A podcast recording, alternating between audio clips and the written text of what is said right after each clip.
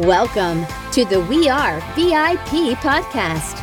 Each week, your host, Casey Hasten, Director of Recruiting at VIP, will bring you valuable insights from thought leaders, introduce you to incredible companies, and bring you tips for landing your dream job from our team of executive recruiters at VIP. And now, Casey Hasten.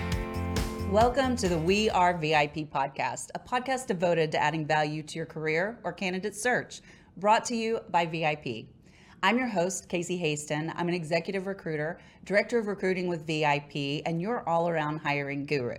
And you know, it is my great delight to bring to you different people each week with different skill sets to kind of give you an idea of how you might better improve your life, even if you don't know that it's not exactly the way you want it at the moment. And so today is no different. And I want to welcome uh, Andre Martin to our podcast today. He and this is kind of a really special treat for me because he was introduced, and we'll talk about that in a minute. But he actually flew in from Portland, Oregon, just to be here with you guys today in person. And you know the energy is always just a little bit different when it's in person. So I'd like to welcome Andre, founder and principal of Shift Space, and author of the soon-to-be released book Wrong Fit, Right Fit: Why How We Are excuse me, why how we work matters more than ever.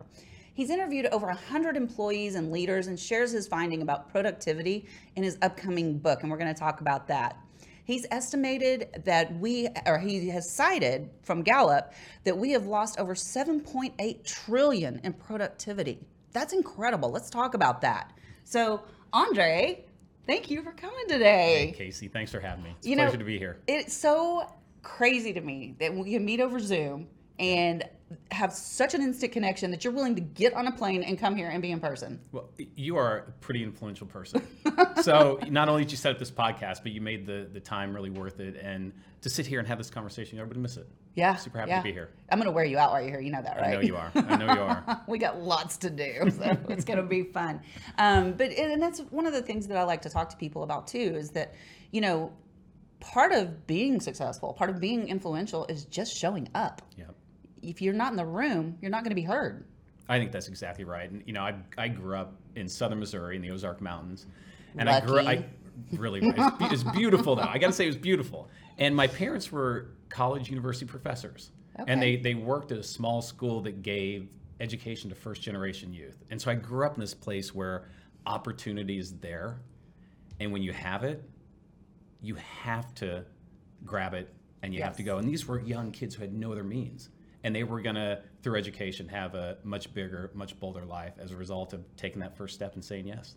It, it's saying yes. Mm-hmm. Absolutely. So, um, you know, I always like to start off the show with how we got connected. So, who was the great person with the fantastic insight that put us two in the same room? So, Adrian Fontaine, who works for Finn Partners out of New York City, um, gave me a call one day and said, Hey, I have a fantastic podcast for you mentioned your name, and then we hooked up about a week later. Yeah, and here we are. It's been a couple of months in the making. A couple months, I think. Okay. Yeah. So tell us about you. Why was I so excited to have you on the podcast? Uh, so where do I start? So I'm first and foremost a husband and a father. So I have a wonderful wife, two kids who are both in college now, so I'm an empty nester as of August. Isn't it great? We'll see. So any any suggestion you give me, I'm willing to take them. Unplug the phone.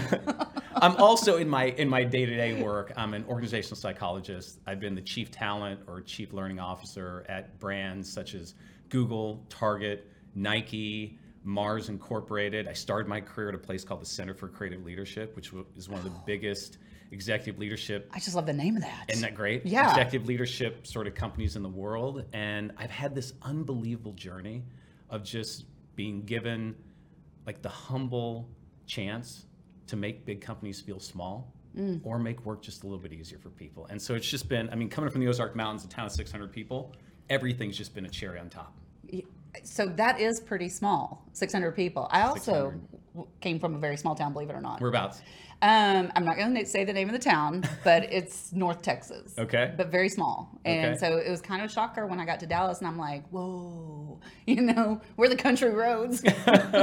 now, I'm not, you don't have to name the name, but you should know I spent about two years living north of Dallas. Okay. In a place called Denton, Texas. Oh, I know exactly where Denton is. My mom, um, after my parents got divorced, she decided to go build a bigger life for herself, and she got her PhD at Texas Women's University. Wow. So I have an affinity for for Texas. Spent seventh and eighth grade years living in Denton at a school that was three times the size of my town.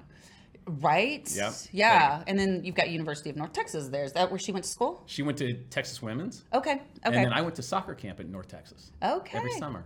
Yeah, I did not know that about you. Yeah. You got a little Texas in you. little Texas in me for sure.